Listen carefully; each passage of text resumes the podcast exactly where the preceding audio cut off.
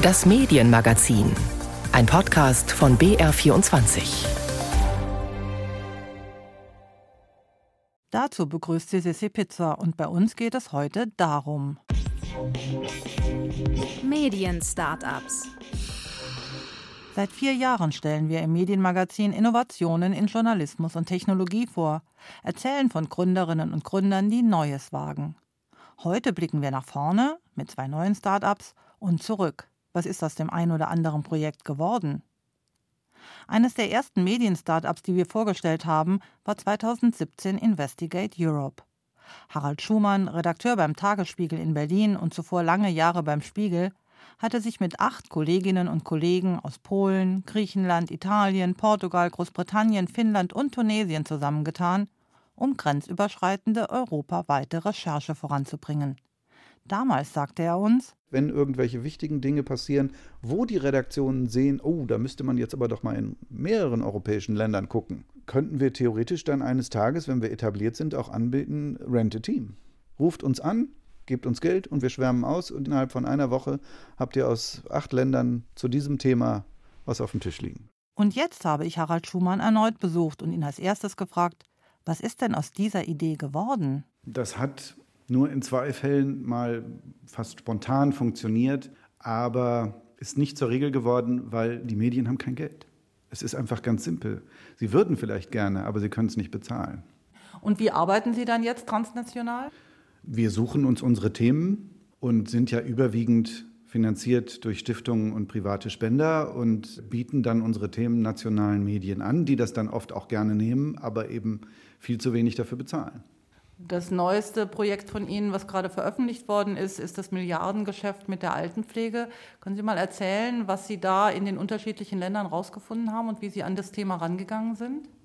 Also wir haben festgestellt, dass große internationale Finanzinvestoren und börsennotierte Konzerne in einem europäischen Land nach dem anderen begonnen haben, private Altenheime zu kaufen und haben uns gefragt, was um Himmels Willen steckt dahinter, weil ich meine, es ist allgemein bekannt von Irland bis Griechenland, dass die Altenpflege unterfinanziert ist und zu wenig Personal hat. Und wie um Himmels Willen verdient man damit dann noch richtig viel Geld, weil sonst kommen keine Finanzinvestoren.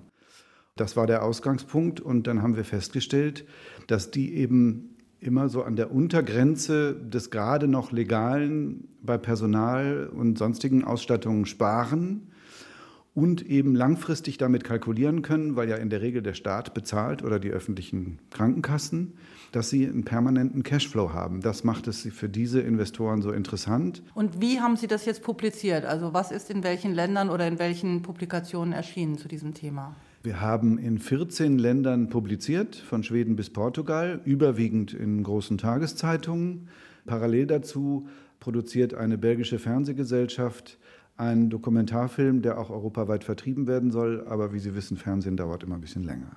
Sie haben gerade schon angesprochen das Thema Finanzierung. Sie finanzieren sich über Stiftungen und über Spenden.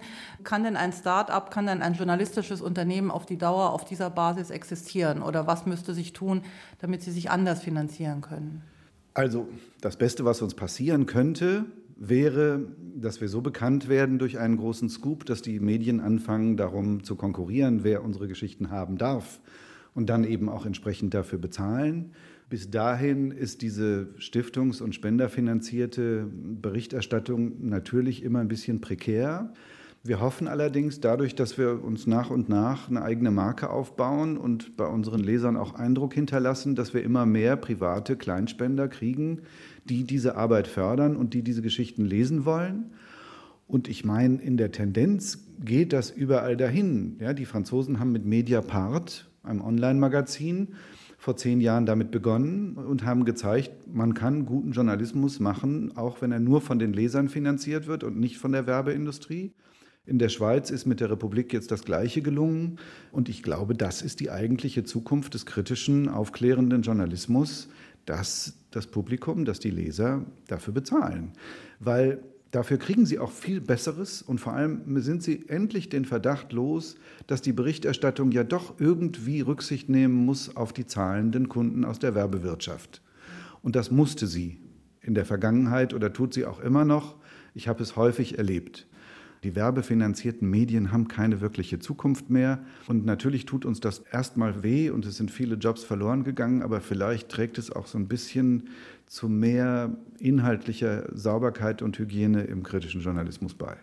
Was müsste sich denn tun in Deutschland, damit sich solche Medien-Startups wie Investigate Europe, aber es gibt ja auch noch viele andere, die wir auch vorgestellt haben zum größten Teil, damit sich die tragen und damit die überhaupt Land sehen? Also das Wichtigste ist, dass die Abgabenordnung dahingehend geändert wird, dass unabhängiger kritischer Journalismus als gemeinnützig anerkannt wird, damit die Spenden und Stiftungszahlungen von der Steuer absetzbar sind für diejenigen. Ich finde es ein Unding, dass Journalismus einfach als kommerzielle Tätigkeit eingestuft wird und manche von anderen Startups dann mühsam irgendwelche Bildungsveranstaltungen anbieten müssen, damit sie irgendwie einen Teil ihrer Einnahmen wenigstens als gemeinnützig deklarieren können. Wir haben das große Glück, dass das Berliner Finanzamt unsere Tätigkeit als Förderung der Völkerverständigung ansieht und wir deswegen als gemeinnützige europäische Genossenschaft anerkannt sind. Aber es wäre natürlich viel besser, wenn das für alle journalistischen Projekte gelten würde. Ein zweiter wichtiger Punkt ist natürlich dieser Anspruch, gerade auch vieler junger Leute, Information muss kostenlos sein. Dagegen müssen wir vorgehen und das müssen wir auch öffentlich erklären. Also wenn ihr nicht bezahlen wollt, dann müsst ihr dumm bleiben. Sorry, das muss man so klar sagen. Ja? Journalistische Arbeit, gerade wenn sie zuverlässig sein soll und kritisch, ist zeitaufwendig und muss ordentlich bezahlt werden, weil sonst macht sie niemand. Und ähm, wenn die Leute das nicht begreifen, dann kriegen sie es eben nicht. Deutliche Worte von Harald Schumann, dem Gründer von Investigate Europe, eine Rechercheplattform, die zu kämpfen hat, sich aber seit vier Jahren am Markt behauptet. Davon können die Macherinnen dieses neuen Podcasts nur träumen. Medusa spricht ist ein ambitioniertes binationales Projekt. Es wurde in diesem Sommer von zwei jungen Autorinnen gestartet. Die eine ist Französin, Journalistin und lebt mit Familie in Berlin. Die andere, eine deutsche Anthropologin und Autorin, hat es mit ihrer Familie nach Paris verschlagen. Die beiden haben sich etwas ganz Besonderes ausgedacht, den gekreuzten Blick auf ein sehr spezielles Thema. Der Körper, Sein und Werden. Susanne Krause berichtet aus Paris. Méduse parle. Elle parle. Des corps et des mots. Medusa spricht in zwei Sprachen, pro Version in Französisch oder Deutsch. Medusa spricht. Sie spricht über Körper und Wörter. Cécile Callat und Barbara Peveling begegnen sich mit ihren Stimmen und Narrativen vor der Vielfalt deutsch-französischer Autorinnen um sich über Mythen und Tabus unseres nicht nur weiblichen Körpers zu unterhalten, in einem transnationalen Kontext und aus feministischer Perspektive. Hört sie sprechen, flüstern, manchmal lachen und vor allem hinterfragen. In der ersten Ausgabe wird das danach hinterfragt, nach der Entbindung, wenn die junge Mutter ihren Körper wieder oder neu entdeckt, so Cécile Callat im Podcast.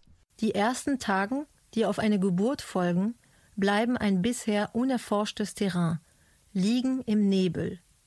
Die Mütter sagen oft, sie hätten sie schon vergessen. Ich glaube eher, dass die Gesellschaft keine Lust hat, ihre Geschichten zu hören, ihr Innenleben zu durchleuchten. Lieber dreht sie die Erfahrungen der Frauen durch den Fleischwolf der Regeln und Erwartungen. Barbara Peveling ergänzt Der Zustand der Kinderlosigkeit geht direkt in dem der Mutterschaft über. Ein Augenzwinkern, zwei Leben, die im selben Takt schwingen, unbefleckt von vorne bis hinten. Ich habe diese falschen Bilder so satt, Cecile. So lange habe ich versucht, diese perfekte Frauen- und Mutterrolle zu erfüllen, die unsere Gesellschaft von uns abverlangt. Und immer wieder bin ich gescheitert. Lass uns wenigstens hier und jetzt die Wahrheit sprechen, was es heißt, Leben zu reproduzieren, was das wirklich mit uns macht, Lass uns gemeinsam die Tabus und Mythen zerschlagen. Lass uns von den Schmerzen sprechen, der Gewalt, der Angst und dem Druck, der auf uns lastet. Lass uns Intime Erfahrung, sprich Amandine D., La Femme Brouillon, Skizze einer Frau. Im Podcast werden feministische Autorinnen zitiert, die auf der jeweils anderen Rheinseite oft noch unbekannt sind, erzählen Peveling und Kalla bei einer Videoschalte. Also das ist uns eben auch wichtig, dass in unserem Podcast eben auch eine Begegnung dieser Stimmen stattfindet. Frauenrechte, Frauenthemen und überhaupt feministische Diskussionen, die fehlen oft im deutsch-französischen Diskussionen und Beziehungen. Das ist eben ein bisschen der, ähm, wie sagt man, c'est l'angle mort quoi, des relations franco-allemandes, wie man das auf Deutsch sagt. Oder blinde Fleck, ja. Diesen blinden Fleck wollen die beiden Autorinnen ausleuchten und bei künftigen Folgen auch den männlichen Körper ins Blickfeld holen, kündigt Cécile Callat an. Also wir wollen in dem nächsten Podcast über Macht nachdenken, also wie Macht verkörpert wird. Ich finde das Thema gerade sehr spannend mit auch äh, dem Wahlkampf in Deutschland und in einem Jahr haben wir auch, auch Wahlkampf in Frankreich. Méduse parle. Elle parle. Des corps et des mots. Weitere Folgen in diesem sehr speziellen deutsch-französischen Dialog sind schon in Planung zu Themen wie Körper und Krankheit oder auch Körper und Umwelt, Darin wird es um den Einfluss von Pestiziden und Chemikalien gehen. Durchgehende Stilelemente, Pluralität der Stimmen und ethnologischer Ansatz. Barbara Peveling. Wir wollen nicht unbedingt Botschaften bringen, sondern eher Interesse erwecken. Also dass mehr Interesse besteht auch für andere Themen, für weibliche Themen, dass darüber nachgedacht wird. Also eher hinterfragen, als jetzt den Leuten zu sagen, so ist es. Finanziert wird, Medusa spricht, vom deutsch-französischen Bürgerfonds. Der unterstützt seit einem Jahr vielversprechende und spannende binationale Initiativen, um den gesellschaftlichen Austausch zwischen Hüben und Drüben des Rheins zu stärken. Eine Folge gibt es bislang. Medusa spricht ist noch ein Geheimtipp. Es lohnt sich, einmal reinzuhören.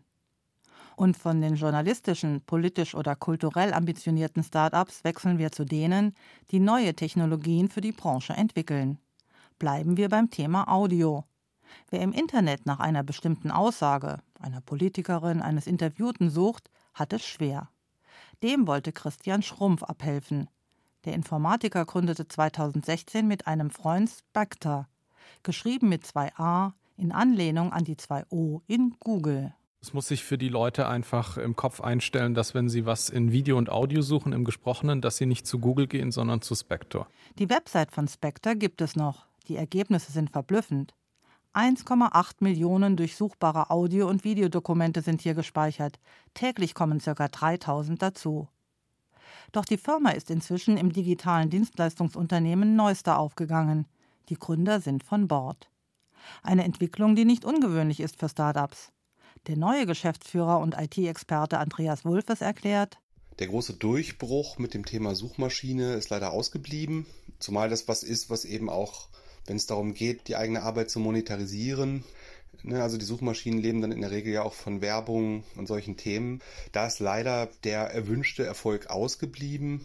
Aber die Technologie, die da war, mit dem, was im Hintergrund auch passiert, also die Durchsuchung des Webs, die Sprachtechnologien etc., also wir haben da verschiedene Ideen. Und die sollen jetzt unter anderem in der Tourismusbranche umgesetzt werden.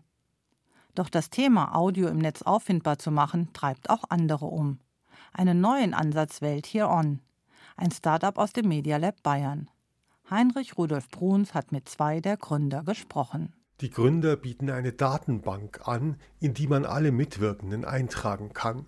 Sprich, die Suche nach Audios funktioniert über Themen und Personen. Albert Bozesan erklärt, dass Here On eine Datenbank ist, wo alle Beteiligten an Audioproduktionen hinterlegt sind. Also von den SchauspielerInnen bis hin zu AutorInnen und ProduzentInnen und die beteiligten Firmen. Im Gegensatz zu anderen Plattformen, wo meistens nur die Hosts eines Podcasts äh, vorkommen, haben wir eben ein vollständiges Bild der Involvierten. Jede Sendung hat ihre eigene Seite, auf der alle Infos zusammenkommen. Dazu gehören neben den Personen auch Beschreibungen und weiterführende Links. Interessant ist auch die Quervernetzung zu anderen Podcasts, an denen jemand beteiligt ist. Wir orientieren uns vor allem an den Creators von Audioformaten. Die können sich dort registrieren und auch direkt eine neue Show oder eine Staffel von einer existierenden Show anlegen und äh, dann ist das auch direkt schon online. Sprich, HereOn ist keine Hosting-Plattform wie zum Beispiel Apple Podcasts oder die ARD Audiothek, ergänzt Robert Sladecek, der zweite Macher. Wir verlinken dann quasi auf den jeweiligen Hoster. Das könnte eine bezahlte App sein, zum Beispiel Audible oder FIO oder auch einfach ein Apple Music RSS-Feed, das funktioniert natürlich auch. Gegründet haben Albert Botzesan, Robert Sladecek und Sabrina Wanninger. Die Anschubfinanzierung erfolgte durch das Media Lab Bayern. Mittlerweile ist Here On ein Teil des Studiobetriebes der drei. Sie produzieren TV- und Radiowerbespots, sind Autoren für Hörspiele und fürs Fernsehen. Entstanden ist Here On nach der Produktion einer Sitcom. Damals hätten sie sich überlegt, so Robert Sladecek. Toll, jetzt haben wir das gemacht, jetzt wollen wir es vermarkten. Aber das Problem war, dass wir in Printmedien oder im Fernsehen nicht wirklich auf offene Arme gestoßen sind, weil die gesagt haben, nee, wir nehmen unseren Platz, um unser Medium zu vermarkten. Und deswegen haben wir nach einer Möglichkeit oder nach einer Plattform gesucht, wo wir unser eigenes Format zur Schau stellen können und natürlich auch die anderen Formate der Branche. Und deswegen ist Huron auf genau dieser Idee entstanden. Interessant ist, dass Produzenten von Audios sich nicht nur für eine Sendung registrieren. Dafür wäre der Aufwand zu hoch, meint Robert Sladecek. Das Angebot von Here On wächst beständig, schon dadurch, dass die Anbieter von Audio im Netz sich selbst um die Eintragung in die Datenbank kümmern. Auf Here On können Sie sich darüber hinaus austauschen. Das ist durchaus ein Alleinstellungsmerkmal.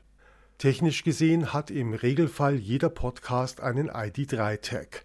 Das sind Metadaten, die der Macher eines Podcasts in die Audiodatei reinschreibt und die dann vom Abspielgerät angezeigt werden, manchmal sogar inklusive eines Covers. Aber nach Meinung von Albert Botzesan ist das nicht immer ausreichend weil wir uns auch an traditionellen Hörspielen orientieren, die nicht unbedingt als ASS-Feed überhaupt verfügbar sind, ist das manuell. Allerdings haben wir gemerkt, dass eben immer dieselbe Crew an einer ganzen Staffel arbeitet und somit ist das auch gar nicht episodenweise nötig. Also man trägt ein Team komplett ein und dann ist das auch schon fertig. Albert Borzesan und Robert Sladecek sind davon überzeugt, dass Hero On zu einer wertvollen Plattform werden kann, weil sie die einzigen sind, die mit einer solch ausführlichen Datenbank arbeiten. Dazu braucht es aber neben Investoren auch Firmen, die Here-On nutzen. Das passende Geschäftsmodell suchen sie noch. Die Produktionsfirmen selber sind da sehr informell und wir hoffen eben, dass sie sich in Zukunft auch wirklich freuen darauf, uns zu verwenden, um einfach zu erfahren, okay, ja, wie sieht der Markt denn überhaupt aus? Außerhalb unserer Produktionsfirma oder außerhalb unserer Plattform, was könnten die Trends der Zukunft sein? Momentan ist es True Crime zum Beispiel, das stellen wir auch fest auf Huron.de, einfach weil so viele Formate eingetragen sind. Und wir sind dann hoffentlich die Ersten, die merken, dass da jetzt eine neue Welle kommt und dass man uns entsprechend auch deswegen kontaktiert. Das Startup Here On blickt positiv in die Zukunft. Und das tut auch Pauline Tillmann. Meine frühere BR-Kollegin, die inzwischen als freie Journalistin und Medienberaterin arbeitet, hat viele Ideen und Geschichten, auch internationale, zu unserer Serie Medien-Startups beigetragen. Sie ist Expertin für Innovationen im Journalismus und hat selbst auch ein Startup gegründet. Deine Korrespondentin heißt es, und es erzählt Geschichten von Frauen über Frauen, um sie sichtbarer zu machen. Ich habe Pauline vor der Sendung gefragt, warum der Weg dieses Startups so schwierig war und ist. Na, darüber könnte ich natürlich stundenlang sprechen, aber ich versuche mich kurz zu fassen. Schwierig, weil es natürlich immer noch sehr viel guten Content im Netz umsonst gibt. Also es ist nach wie vor eine riesen Herausforderung, die Menschen dazu zu bewegen, uns zu unterstützen, auch monetär zu unterstützen, obwohl sie vermutlich nicht alle unsere Geschichten lesen werden. Zweitens, die Konkurrenz ist natürlich enorm hoch. Es gibt inzwischen sehr viele Nischenpublikationen. Denken wir an Krautreporter, an Republik, aber auch an andere Medien und alle buhlen gleichermaßen um die Aufmerksamkeit und um zahlende Mitglieder. Und ab und zu übernehmen ja auch Zeitungen unsere Geschichten, glücklicherweise, weil sie sich kein eigenes Korrespondentinnennetz leisten können oder wollen. Aber hier sind natürlich drittens die schwindenden Werbeeinnahmen aufgrund von Covid-19 deutlich spürbar. Also die meisten unserer Medienpartner sind, ehrlich gesagt, deutlich zurückhaltender, wenn es darum geht, Texte zu übernehmen, als sie es vor der Krise waren. Ganz zu schweigen natürlich von den äh, strukturellen Problemen, mit denen wir zu kämpfen haben, dass es nach wie vor schwierig ist, die vielen Chefredakteure, Auslandschefs und Politikchefs in diesem Land von der Relevanz unserer Geschichten zu überzeugen. Also das Thema Frauen ist nicht so einfach unterzubringen in der deutschen Medienlandschaft. Es ist ja auch nicht einfach, Journalismus außerhalb der großen Medienhäuser und Medienkonzerne zu refinanzieren. Welche Wege gibt es da und welche bist du mit deiner Korrespondentin gegangen? Also wir finanzieren uns über drei Einnahmequellen. Das ist die Mitgliederplattform Steady, die vielleicht einige von euch kennen. Das sind private Spenden und eben auch die Kooperationen mit Zeitungen. Und es stimmt absolut, das ist gar nicht einfach. Und trotzdem möchte ich natürlich nicht in das Klagelied einstimmen und jammern und auch so eine Stockstarre verharren, wie das viele andere tun, weil ich habe mir das ja selber ausgesucht. So, also ich finde es eigentlich wichtig, eher den Fokus auf die vielen Möglichkeiten und die Chancen zu lenken und nicht darauf, wie schwierig das alles ist. Also wir sind seit sechs Jahren am Markt. Zweimal standen wir kurz vor dem Aus und haben die Kurve noch gekratzt, dank einer loyalen Community. Und ich kann halt nur sagen, so ein Medien-Startup ist ein Marathon und kein Sprint. Insgesamt habe ich auch das Gefühl, dass das Thema Entrepreneurship beispielsweise heutzutage viel stärker auch an Universitäten wahrgenommen wird. Also ich werde regelmäßig als Speakerin angefragt und darf Studierenden erklären, dass es eben jenseits der Festanstellung und des freien Daseins noch eine dritte Option gibt, indem man eben sein eigenes Unternehmen gründet. Und ich habe schon das Gefühl, dass sich da eine ganze Menge tut. Genau, du hast ja nicht nur selber gegründet, sondern du berätst ja und coachst auch andere, die Medien-Startups gründen oder gründen wollen. Was brauchen denn solche Startups im Medienbereich, um erfolgreich zu werden? Oder sind es doch eher so Liebhaberprojekte, die dann mehr oder weniger nur mit Selbstausbeutung funktionieren? Also ich habe ja bei der Deutschen Welle Akademie letztes Jahr ein ganzes Handbuch zu diesem Thema verfasst. Wichtig ist aus meiner Sicht, dass es zum einen ein Produkt gibt, das tatsächlich ein real existierendes Bedürfnis oder eben eine bestimmte Lücke schließt, sei es eben ein hyperlokaler Newsletter oder ein spezieller Podcast oder eben eine digitale Tageszeitung. Also dass man nicht etwas sich quasi im stillen Kämmerlein überlegt, was eigentlich kein Mensch braucht. Das ist natürlich super wichtig. Und zum anderen ist das Team entscheidend aus meiner Sicht. Also natürlich kann man alleine gründen, das habe ich ja auch gemacht. Dann ist man ein sogenannter Solopreneur. Aber früher oder später brauchst du auf jeden Fall Mitstreiterinnen oder Mitarbeiterinnen, um eben die Aufgaben auf mehrere Schultern zu verteilen. Und nicht zu vergessen, das vergessen tatsächlich sehr viele Journalistinnen und angehende Entrepreneure, Klappern gehört zum Geschäft. Also es bringt keinem was, wenn du ein super schönes Online-Magazin hast, das eben keiner kennt. Also das heißt, natürlich müssen die Inhalte gut sein, aber genauso entscheidend ist, dass diese Inhalte deine Zielgruppe erreichen. Und das heißt, dass du immer wieder und regelmäßig auf Social Media unterwegs sein musst und eben auch das vergessen auch viele analog bei Veranstaltungen oder bei Konferenzen. Und die Werbetrommel rührst und eben niemals aufhörst, über dein tolles Projekt zu erzählen. Und was müsste sich speziell in Deutschland ändern, damit sich solche journalistischen Start-ups besser tragen können? Also am Anfang, du hast es angesprochen, ist sicherlich viel Selbstausbeutung dabei. Also das will ich gar nicht negieren. Aber grundsätzlich sollte natürlich das Ziel sein, dass sich so ein Projekt nach ein, zwei, spätestens drei Jahren selber trägt. Und gut wäre es also aus meiner Sicht, wenn beispielsweise die Stiftungen in Deutschland einen viel stärkeren Beitrag leisten für eine pluralistische Medienlandschaft. Und zum Beispiel könnte man ja machen, äh, spezielle Förderungen anbieten in der Anfangsphase oder eben auch, da gibt es äh, Nachholbedarf in der Wachstumsphase. Also wenn du wie wir schon einige Jahre am Markt bist und weiter wachsen möchtest, da gibt es quasi gar nichts in Deutschland, womit man das bewerkstelligen kann. Das muss man alles aus eigener Kraft äh, leisten. Und äh, generell finde ich, bräuchte es mehr Vernetzung im Bereich Medien-Startups. Also ich habe in diesem Jahr beispielsweise mit dem Berufsverband freier Journalistinnen, den Freischreibern, einen digitalen Gründerinnen-Stammtisch ins Leben gerufen aus Eigeninitiative, weil ich das eben wichtig finde, dass man sich vernetzt, dass man Erfahrungen austauscht, dass man vielleicht auch von den Fehlern der anderen lernt. Und ich glaube, das ist für alle Beteiligten hilfreich, sowohl für die angehenden als auch für die etablierten Medienunternehmen.